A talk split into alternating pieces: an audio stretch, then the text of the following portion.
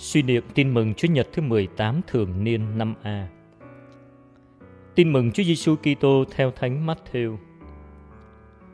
Khi ấy Chúa Giêsu nghe tin Gioan Tẩy Giả đã chết, thì người rời bỏ nơi đó xuống thuyền đi đến nơi hoang địa vắng vẻ.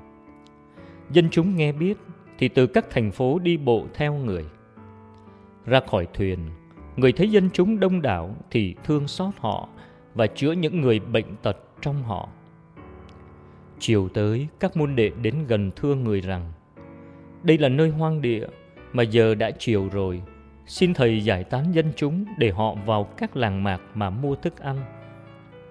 Nhưng Chúa Giêsu nói với các ông rằng Họ chẳng cần phải đi, các con hãy cho họ ăn.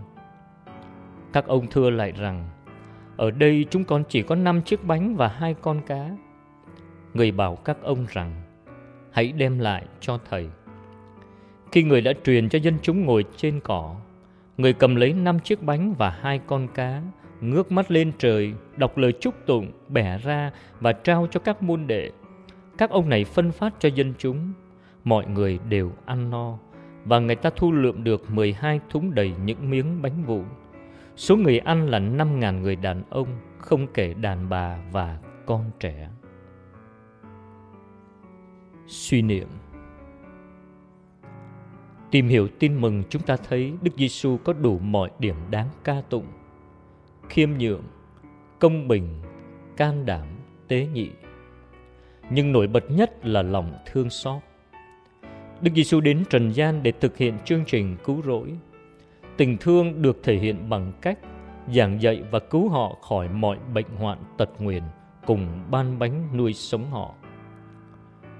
Còn chúng ta đối với anh em chung quanh ta có thái độ nào yêu thương giúp đỡ hay lãnh đạm dừng dưng các đối xử của ta đối với tha nhân sẽ là bằng chứng nói lên chúng ta có phải là Kitô hữu đích thực hay chỉ là giả hiệu.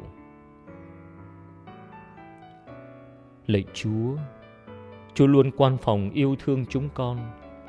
Ngài chăm sóc phần hồn, nuôi dưỡng phần xác Xin cho chúng con cảm nhận được tình yêu của Chúa để chúng con an tâm vững bước trên đường đời.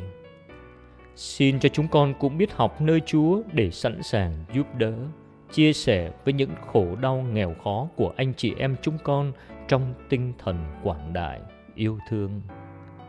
Amen. Ghi nhớ, mọi người đều ăn no.